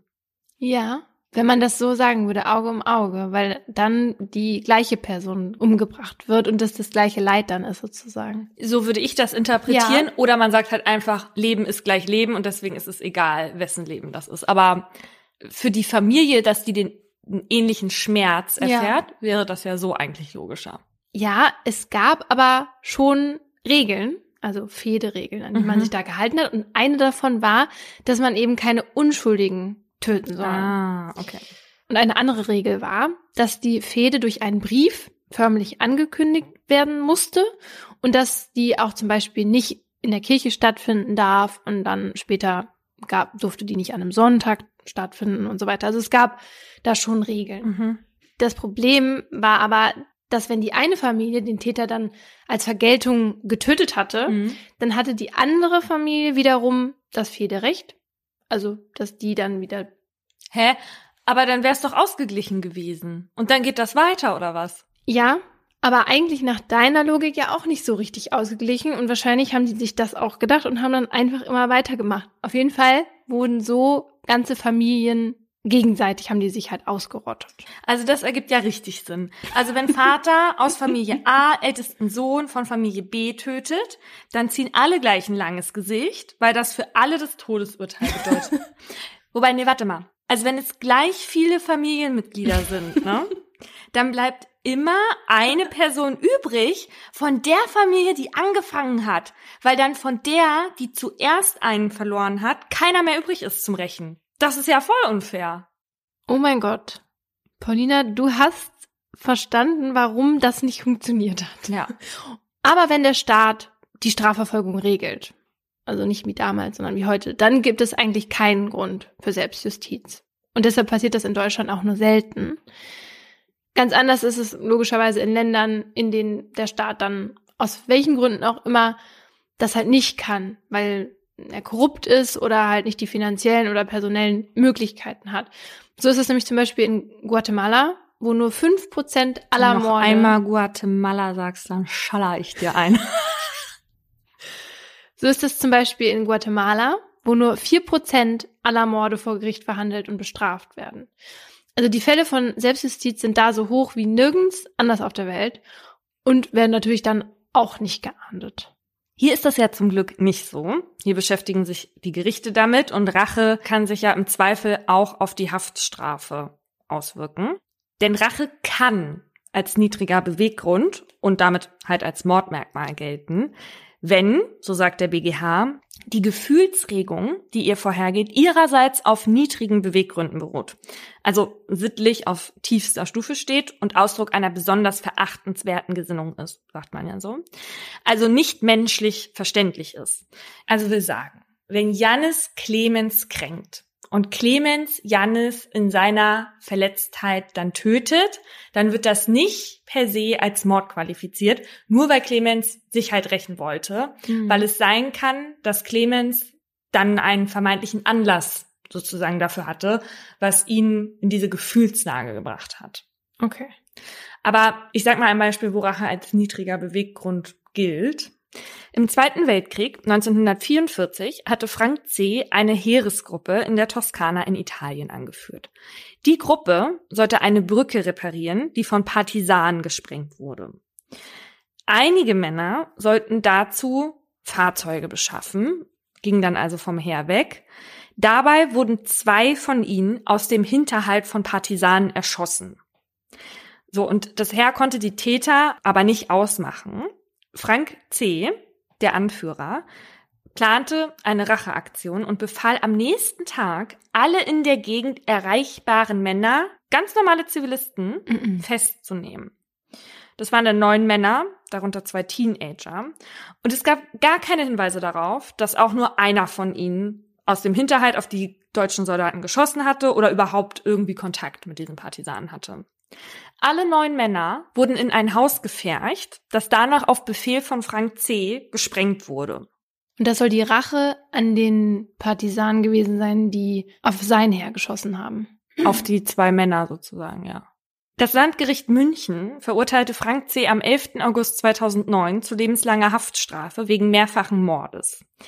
Der BGH verwarf dann später die Revision von Frank C., weil er meinte, diese Tötung war halt vorbereitet und aus Rachsucht motiviert, weil die Männer, das waren ja alles Unschuldige und deswegen gab es halt auch keinen Anlass für diese Vergeltung und nicht mal diese Ausnahmesituation Krieg, in dem sie sich ja damals befanden, könne so ein Verhalten rechtfertigen, meinte der BGH. Und diese Tat sei nämlich willkürlich, menschlich nicht verständlich und offenbare eine niedrige Gesinnung. Das ist so ein Fall, wo das als niedriger Beweggrund gelten würde. Selbstjustiz an sich ist im Übrigen kein eigener Straftatbestand. Also, also ich fand das so ein bisschen verwirrend, wenn man in der Überschrift liest, Selbstjustiz ist strafbar. Also Mhm. die Taten, die man dabei begeht, die sind strafbar und die werden geahndet, aber Selbstjustiz an sich ist kein Straftatbestand. Anders ist es, wenn man andere auffordert, Straftaten zu begehen, wie offenbar gerade in Neumünster passiert. Wir haben Post von einer Hörerin bekommen via Instagram und die hat uns auf den Fall aufmerksam gemacht. Und zwar hatte da jemand in einer lokalen Gruppe auf Facebook ein Foto eines Obdachlosen gepostet und dazu geschrieben, Leute bitte vorsichtig, der Mann ist seit kurzem am Bahnhof unterwegs und fasst kleine Kinder an. Außerdem schreibt er dazu, dass der Name des Mannes Christian P. ist. Einer, der mal im Knast saß und 2002 Jennifer H. tötete. Wir erinnern uns an den Fall. Laura hatte nämlich gerade erst in Folge 58 davon mhm. erzählt. Und warum, Laura, kann das nicht sein, dass dieser auf dem Foto gezeigte Obdachlose der Mörder von Jennifer H. war? Weil der Mörder sich das Leben genommen hat im Knast. Und was passierte dann? Der Obdachlose wurde gleich nach diesem Post angegriffen. Oh Gott. Obwohl er 0,0 damit zu tun hat. Und die Polizei, die musste das dann überall auf Facebook richtig stellen. Und der, der den Post abgesetzt hat, der wird jetzt strafrechtlich deswegen verfolgt, so die Polizei. Und auf sowas stehen tatsächlich bis zu fünf Jahre Haft. Etwas, was im Kontext von Selbstjustiz auch immer mal wieder auftaucht, sind die sogenannten Bürgerwehren, also so Nachbarschaftswachen, die sich ja auch häufig in sozialen Netzwerken formieren. Und der Begriff Bürgerwehr ist so ein bisschen irreführend, weil der aus einer Zeit kommt, in der man halt als Bürger, und da gender ich auch aus Gründen wieder nicht, zur Verteidigung seiner Stadt halt verpflichtet war. Aber heute bezeichnet der Begriff halt freiwillige, private Gruppen und die sind nicht vom Staat bestellt und haben auch nicht irgendwelche Hoheitsrechte oder so.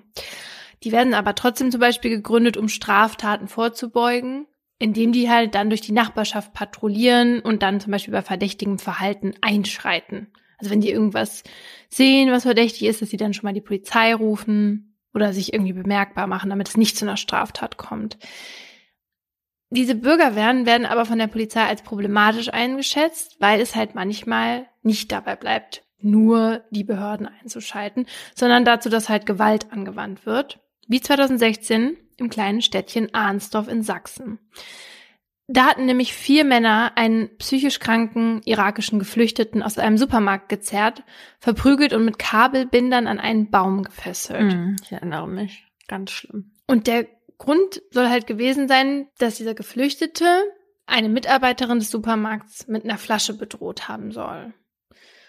Und es gibt ein Video, das jemand mit dem Handy aufgezeichnet hat und darauf sieht man von einer Bedrohung der Mitarbeiterin nichts. Also man sieht ihn, wie er eine Flasche in der Hand hat und es ist ein Streitgespräch. Mhm. Ja, und das geht auch schon so zwei, drei Minuten und man merkt davon nichts. Aber plötzlich sieht man, wie vier Männer straight, also gleichzeitig in, durch die Tür des Supermarkts kommen auf diesen Mann zu, den packen und ähm, der wehrt sich dann und dann verprügeln die den, also hauen richtig, das Ach, sieht wirklich? man alles auf dem Video. Okay, krass. Mhm. Und bringen den halt raus. Ja. Mehr sieht man nicht. Und am Ende des Videos hört man eine Frau sagen, schon schade, dass man eine Bürgerwehr braucht. Und im Nachhinein erklären diese vier Männer, sie hätten Zivilcourage gezeigt. Und die werden auch noch vom zuständigen Polizeipräsidenten für diese Aktion gelobt. Weil dann aber ganz Deutschland empört war, wie du dich auch noch erinnern kannst, kam es dann doch zu einer Anklage wegen Freiheitsberaubung, weil die den ja einfach ja. mitgenommen haben. Die wurde aber eingestellt. Ja. Und zwar, weißt du warum? Weil der dann schon tot war. Ja. Ja. Die Leiche wurde stark verwest in einem Wald gefunden und vermutlich ist er halt erfroren. Mhm. Ja, und so fehlte halt das Opfer in dem Prozess. Ich weiß noch, dass das am Anfang viel darum ging, ob man überhaupt tätig werden darf. Also wenn man jetzt davon ausgeht, dass er diese Kassiererin da bedroht hat, weil sie sagte ja, sie fühlte sich bedroht mit dieser Weinflasche, wobei er sich die eigentlich eher selber gegen den Kopf geschlagen hatte. Auf jeden Fall hatte man das damals mit dem Jedermannsgesetz gerechtfertigt. Dass halt jeder das Recht hat, jemanden vorläufig festzunehmen, wenn sie eine Person auf frischer Tat ertappt haben oder Fluchtgefahr besteht und wenn man die Identität nicht feststellen kann. Das Ding ist nur, dass man ja auch da keine unverhältnismäßige physische Gewalt anwenden darf, aber das war ja sowas von klar. Genau. Unverhältnismäßig. Also, ja. Es war halt auch so, nicht, dass Leute, die da jetzt drum herum standen und eh dabei waren, eingegriffen haben, wie ich mir das vorstelle bei einem Jedermannsprinzip oder Gesetz, dass ähm, wenn irgendwas auf der Straße passiert und du kriegst das mit und du hältst den fest, der ja. gerade der Oma die Tasche geklaut hat. Ja, ja, ja. Aber das war da nicht so. Da kamen ja dann diese vier offensichtlich von anderen Menschen herbeigerufenen Leute rein. Ja, weil die halt den ganzen Tag schon versucht hatten, den aus dem Supermarkt zu bekommen und das hat halt nicht funktioniert. Und dann haben es halt diese Leute mit Gewalt gemacht. Mhm. Mir fällt das immer so schwer nachzuvollziehen, was Menschen in so einem Moment antreibt. Ja, also diese Männer haben sich ja im Recht gesehen, auf jeden Fall, und wollten diesen Menschen bestrafen. Und dass wir so ein Bedürfnis, also generell ein Bedürfnis nach Vergeltung haben, das ist halt ganz normal und das ist damit zu begründen, dass das halt für unser Zusammenleben als Gemeinschaft wichtig ist. Weil eben, wenn es keine Vergeltung für Unrecht geben würde, dann würden wir eben, wie André aus deinem Fall auch gesagt hat, in totaler Willkür leben und im Chaos sozusagen mhm. versinken. Weil jeder ja dann machen würde, was er will und dann Anarchie überall herrschen würde. Es ist also quasi für unser Überleben als Kollektiv nötig und auch fest in uns verankert, dass wir das, dass das passieren muss und dass das uns sonst gegen Strich geht. Und wenn das dann eben mal nicht passiert, dass Unrecht ähm, vergolten wird, weil die Polizei nicht richtig arbeitet oder aus irgendwelchen anderen Gründen, dann sind wir halt auch dazu fähig, Selbstjustiz zu üben. Und das machen Menschen dann, weil sie halt glauben, dass sie nur so dieses gefühlte Gleichgewicht wiederherstellen können. Oder in ihren Augen eben Gerechtigkeit wiederherstellen können. Und sie glauben auch, dass es ihnen danach besser geht, also wenn sie dann diesen Vergeltungsakt hinter sich haben. Das war ja zum Beispiel bei André so. Also er hat auch gesagt, dass es ihm viel besser ging einfach danach, mhm. dass er da endlich Ruhe finden konnte und auch anfangen konnte zu trauern das erste Mal. Das konnte der halt vorher alles nicht. Ja, bei Kemal aus meinem Fall war es so, dass er zwar über seinen Verteidiger hat verlauten lassen, dass es ihm leid tut und der Vater, dem ging es ja auch richtig schlecht beim Prozess. Aber direkt nach der Tat hatte Kemal zu den Polizisten und den Polizistinnen gesagt, dass es ihm Spaß gemacht hatte, Stefan H. zu töten. Hm. Was während so einer Vergeltung dann im Kopf passiert, das haben vor einigen Jahren Forscherinnen der Universität Zürich untersucht. Und da haben sie in Experimenten dann immer zwei Menschen um Geld spielen lassen. Eine Person davon war von den ForscherInnen einbestellt und die sollte dann die andere über den Tisch ziehen. Und diese andere Person war an einen Tomographen angeschlossen und der hat dann die Gehirnaktivitäten gemessen. Und nach dem Spiel hat die betrogene Person dann die Möglichkeit bekommen, sich an dem unfairen Gegenspieler oder der unfairen Gegenspielerin zu rächen. Das kostete allerdings Geld. Wie viele oder wie viel Prozent der Versuchspersonen, glaubst du, haben diese Möglichkeit gewählt? 80. Ja, also sogar noch mehr. Es haben fast alle diese Möglichkeit gewählt. Mhm. Glaubst du, du hättest die auch gewählt? Klar. Auch wenn du dann Geld Klar. abgeben musst. Mhm. Die Bilder, die von dem Tomographen aufgezeichnet wurden, während die Personen sich für die Vergeltung entschieden, die zeigten, dass in diesen Momenten das Areal im Gehirn angeht, das auch dann angeht, wenn wir uns zum Beispiel auf Süßigkeiten, Sex oder Alkohol freuen. Angeht. also das heißt, während wir uns für eine Vergeltung entscheiden, geht's uns besser. Mhm.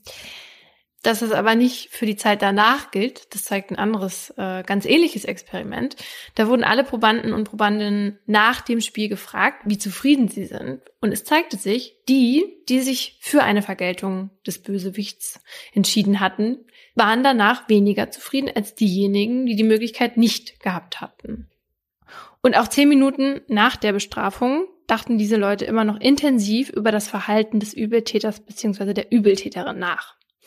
Und eine mögliche Erklärung ist für die WissenschaftlerInnen, für die Menschen, die das Ziel der Vergeltung verfolgen, dass Unrecht länger präsent bleibt, wobei bei den Personen, die halt solch eine Option nicht bekommen haben oder diese einfach nicht für sich sehen, dass die ihre Aufmerksamkeit schnell halt wieder auf andere Dinge lenken. Mhm. Ja, sehe ich irgendwie nicht so. Also, weil du denkst, dass, dass es dir eben besser geht, wenn du sozusagen eine Vergeltung. Ja, wenn ich die Option habe mhm. und die dann auch ausführe, wenn ich das machen will. Sprichst du da aus Erfahrung? Ja. Schon. Also Hast du schon mal Vergeltung verübt, sag mal so? Ja, und eigentlich weißt du das auch. Und das hatte ich nämlich in der Vergebungsfolge schon mal erzählt, weil mir persönlich ist das ja ganz wichtig, anderen Menschen zu zeigen, du machst das mit mir nicht nochmal. Denn du bezahlst dafür. Also auch schon allein, um weitere mhm. solcher Sachen zu verhindern. Also ich würde hart gegen diese Forschungsergebnisse sprechen. Weiß nicht, ob mein Hirn dann vielleicht anders funktioniert oder so. Aber ich habe doch mal von meinem fiktiven Weingut berichtet, was da unrechtmäßig zur Hälfte an einen von mir getauften Clemens gegangen ist. Und das Weingut habe ich doch dann aber so abgesteckt in dieser Geschichte, dass er nur die ollen Trauben kriegt. Ne? Mhm. Ne? So.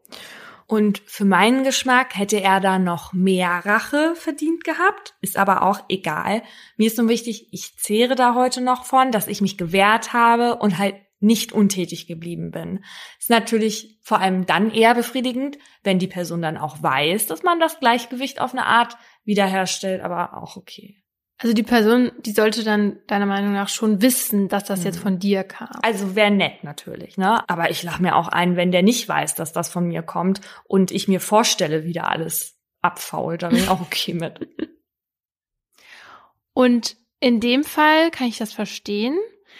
Aber bei mir ist es zum Beispiel so, mir ist Rache einfach viel zu aufwendig in der Regel. Wenn jemand mir wirklich Schaden zufügt, eine Person, die ich mag, dann würde ich wahrscheinlich einfach die Person aus meinem Leben erstmal verbannen, bis sie sich richtig entschuldigt hat und auf Knien dann zurückkommt.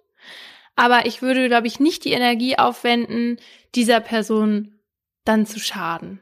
Also da bin ich dann wahrscheinlich eher, würde in dieses Schema dieser, dieser Experimente passen, weil ich mich dann einfach schneller was anderem wieder zuwende, um nicht die ganze Zeit daran erinnert zu werden.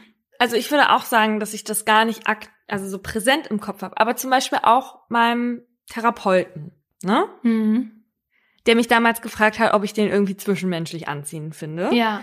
Dem hätte ich auch gern mal so ein kleines Präsent von Fussel in den Briefkasten gelegt. So mit, gar nicht unbedingt mit einer Grußkarte von mir und gar nicht, dass der weiß, von wem das ist. Einfach nur, dass ich das Bild in meinem Kopf habe, wie der das da rauszieht und sich dann wundert. Und das ist mir auch nicht wichtig oder so, aber heute denke ich mir manchmal auch, hätte ich das mal gemacht, hätte ich irgendwie amüsant gefunden. Aber ich glaube, manchmal reichen ja auch schon diese Rachefantasien. Also, das kann ich jetzt nicht aus eigener Erfahrung sagen, aber das sagt Jan Philipp Remsmar. Der wurde nämlich entführt und dann 33 Tage lang gefangen gehalten. Und er sagt in einem Interview mit der Zeit, dass Rachegefühle nicht empfinden zu können eine Pathologie ist und dass man daran zugrunde geht. Weil bei ihm war das so, dass er während dieser Zeit in Gefangenschaft Sympathien zu seinen Entführern irgendwie entwickelt hat. Also das kennt man ja auch von dem Stockholm-Syndrom. Und da wieder rauszukommen für ihn war ihm so wichtig, um mit dieser Sache abzuschließen. Und da hat er sich wirklich sozusagen aktiv hingesetzt und Rachefantasien sich sozusagen hingegeben. Mhm. Und die waren dann total heilsam für ihn. Und du hast nicht manchmal Rachegelüste. Hm, nicht wirklich. Nicht mal so im Alltag? Glaub nicht. Aber vielleicht kannst du sie ein bisschen nachvollziehen oder auch nicht. Ich erzähle dir jetzt vier Kurzgeschichten und du sagst mir, ob du dich bei sowas wiedersehen würdest oder nicht. Mhm. Nadja ist 16 und ihr Freund wurde ihr auf Klassenfahrt von Anna, ein Mädchen aus der Parallelklasse, ausgespannt. Das ist für Nadja schlimm. Nach der Trennung kommen von ihrem Ex und Anna auf dem Schulflur ständig blöde Kommentare in Richtung Nadja. Daraufhin tut sie sich mit Annas Ex-Freund zusammen und die beiden wissen, dass Anna Spinnen hasst und sammeln in Nadjas Keller 30 Spinnen, packen die in einen Briefumschlag und werfen den bei Anna in den Briefkasten. Finde ich kindisch und albern. sie ist 16. Oh Gott, dann ist es ja, ja, noch kindischer, genau. Noch ich kindischer, dachte, altersgerecht. Auf, nee, ich dachte, die werden auf Klassenfahrt mit zwölf oder so. Ach so. Vielleicht die zweite Geschichte. Ja. Anna ist eigentlich gar nicht mehr so neu in dem Restaurant, in dem sie als Aushilfskennerin arbeitet. Pia gibt ihr trotzdem das Gefühl, denn Pia steht gern im Mittelpunkt und mag die Neuen generell nicht genau. Pia lässt also keine Gelegenheit aus, Anna auszugrenzen oder sie bei der Chefin anzupfeifen. Eines Abends sorgt Pia dafür, dass Anna die Angestellten-Ecke der Küche sauber machen muss. Die nervigste Arbeit des Abends. Zu den Aufgaben gehören, die krümelige Brotecke sauber zu machen und den vollgekleckerten Tisch zu wischen, an dem die KellnerInnen tagsüber essen. Pia sitzt noch an dem Tisch, stopft sich ein paar von den Spaghetti rein, ranzt Emma an, sie soll das ordentlich machen und geht wieder ins Restaurant, um dort weiterzuarbeiten. Anna schaut auf den dreckigen Lappen, mit dem sie gerade alles blitzeblank gewischt hat und drückt ihn über Pias Nudelteller aus. Dann mischt sie die Schmutzsuppe und das Essen und fühlt sich danach schlecht. Hm. Ich denke mir, was bringt das, wenn diese doofe Kuh das halt gar nicht mitkriegt? Was Ja. bringt das? Nichts. Vielleicht Also- ist das der Grund, warum sich Anna schlecht gefühlt hat. danach. Weil es nicht so gut geklappt ja, weil sie es nicht mitkriegen will. Ja, also nee, da bin ich auch raus. Vielleicht überzeugt dich Geschichte Nummer drei. Ich denke zwar nicht, aber. Mark ist auf der Autobahn unterwegs und hat es eilig. Vor ihm blockiert jemand die Überholspur. Zwar ist das Auto schneller als die auf der rechten Seite, aber es könnte ruhig mal rüberfahren. Immerhin signalisiert Mark schon mit Lichthupe, dass das andere Auto zur Seite fahren soll. Irgendwann zieht die andere Person genervt rüber. Mark ist sauer und guckt, wer hinter dem Steuer sitzt. Eine Frau, die ihm den Mittelfinger zeigt. Gibt's doch nicht, denkt sich Mark und zieht ebenfalls nach rechts rüber, um die Alte auszubremsen. Oh Gott.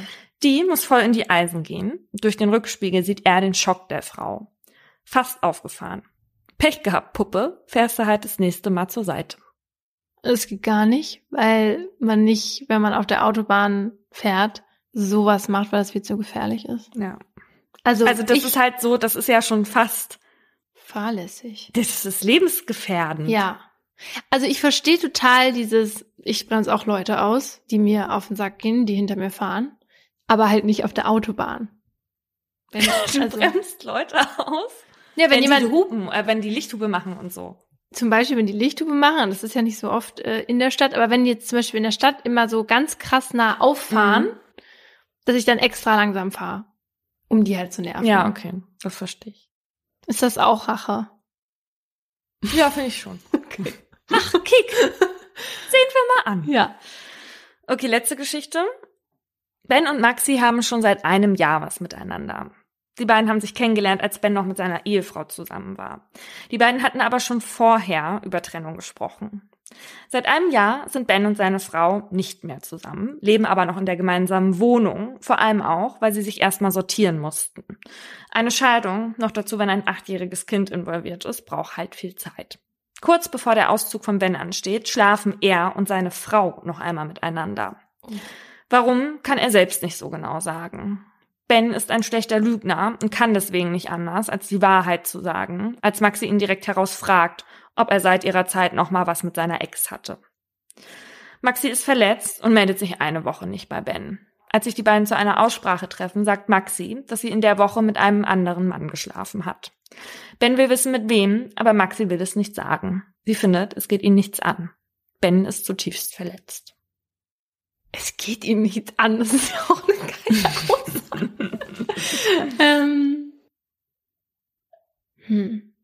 Das ist ja dieses Gleiche mit Gleichem, Mhm. aber auch ein bisschen schlimmer, weil sie halt nicht verrät, mit wem. Ich finde das ein bisschen sch Ja, echt, wirklich finde ich nicht. Weil sie hat ja schon seit einem Jahr diese Frau Mhm. da neben sich oder Ja. gegen die sie ankämpft und ist es auch noch genau mit dieser Person. Weiß ich nicht, ob ich das schlimmer finde. Hm, Ja, kommt natürlich drauf an, wer das dann auch war, aber Vielleicht hat sie ja auch gelogen. ja. Also ich glaube, diese Racheaktion könnte ich am ehesten nachvollziehen. Weil das ist so ein richtig schlimmer Vertrauensbruch, finde ich. Mhm. ähm, von einer Person, die dir super nahe steht.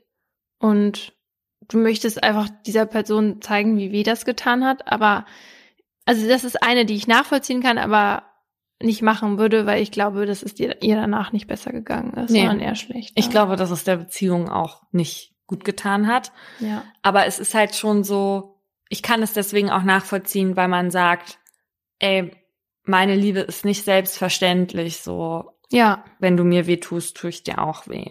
ja. Ne? Also ich sag mal so, das sind alles Geschichten, die wirklich passiert sind. Und eventuell war ich an einer oder vielleicht auch an keinem davon beteiligt. Und ich sage jetzt nur, bevor ich jetzt Hate bekomme, dass ich in dieser Autogeschichte involviert war. Und ich war die mit dem Stinkefinger. Ja, okay. Kann ich mir gut vorstellen. Aber da war ja auch noch was mit deinem fiesen Ex in der Schule. Ja, dazu gibt's auch noch eine andere Story. Das endete nämlich tatsächlich fast in einem Fall von Selbstjustiz. Mhm. Dazu muss ich ein bisschen weiter ausholen. Meine Freundin Kerstin hat für den Geburtstag einer Freundin viele alte ICQ und MSN-Verläufe durchgeschaut, weil sie ihr da irgendwas daraus basteln wollte oder so. So, ihr Bruder ist Computer super Fachmann, deswegen hat sie das alles noch von damals, ja. So. Ich hatte es auch noch auf meinem alten Laptop, da muss man kein super Fachmann. Ach Quatsch. Doch, auf meinem ganz alten Laptop habe ich Da sind lokal die Sachen abgespeichert oder was? Ja, halt lokal auf meinem ja. Ähm, so, und darin hat Kerstin ein Gespräch gefunden, das zwischen ihr und ihrem damaligen Schwarm stattgefunden hat. Ein sehr heftiger Typ, wie man damals sagte. Und ich nenne ihn jetzt deswegen mal Hefti, okay? Hä, was heißt das heftiger Typ? Ein heftiger Typ. Der Geiler war so voll typ. tätowiert. Ach so. Nein, heftig. Einfach ein heftiger Typ. so. Folgender Gesprächsverlauf zeigt, wie bescheuert wir damals so in der zehnten Klasse waren. Hefti. Mit welchem Typen war Pauli zusammen? Kenne ich den? Kerstin, lol, weiß nett. Schau mal bei P Insight, da heißt der so und so. P Insight war unser damaliges Social Network, bevor StudiVZ und andere gab. Hefti schickt ein Foto und schreibt, ist er das? Kerstin, ja, er ist so dumm. Hefti, ich schreib dir mal, ich habe gehört, er beleidigt Pauli immer. Ich mach, Ich mach das Ding kurz klar. Kerstin, ja, er beleidigt sie auch. Hefti, ja, das wird er nicht mehr machen. Kerstin, ja, mach das klar. Hefti, ja, ich schreibe eine satte Mail. Das hat er vor. Das ist das krasse Ding, was er machen will. Er schreibt eine Mail. Es geht noch weiter. Okay. Kerstin, er ist auch ein Spinner. Kopier das mal hier rein, wenn du fertig bist. Hefti, ich habe acht Jahre Karate und zwei Jahre Kickboxen gemacht. Ich puste ihn um.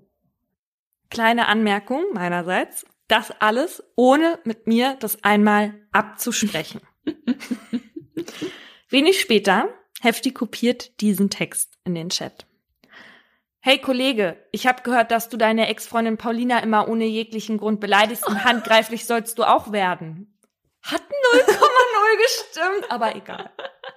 Ey Junge, ich sag dir, hör auf damit. Du kannst das ja auch mal bei mir versuchen, mal sehen, ob es dir dann auch noch so einen großen Spaß bringt, okay? Heftig kommentiert seinen Text. Das dürfte lang. Kerstin? cool. Sehr cool. Das muss ihn einschüchtern. Hefti? Wenn nicht, sehen wir weiter. Also, ich find's süß, dass sich Kerstin und Hefti, so für dich eingesetzt haben.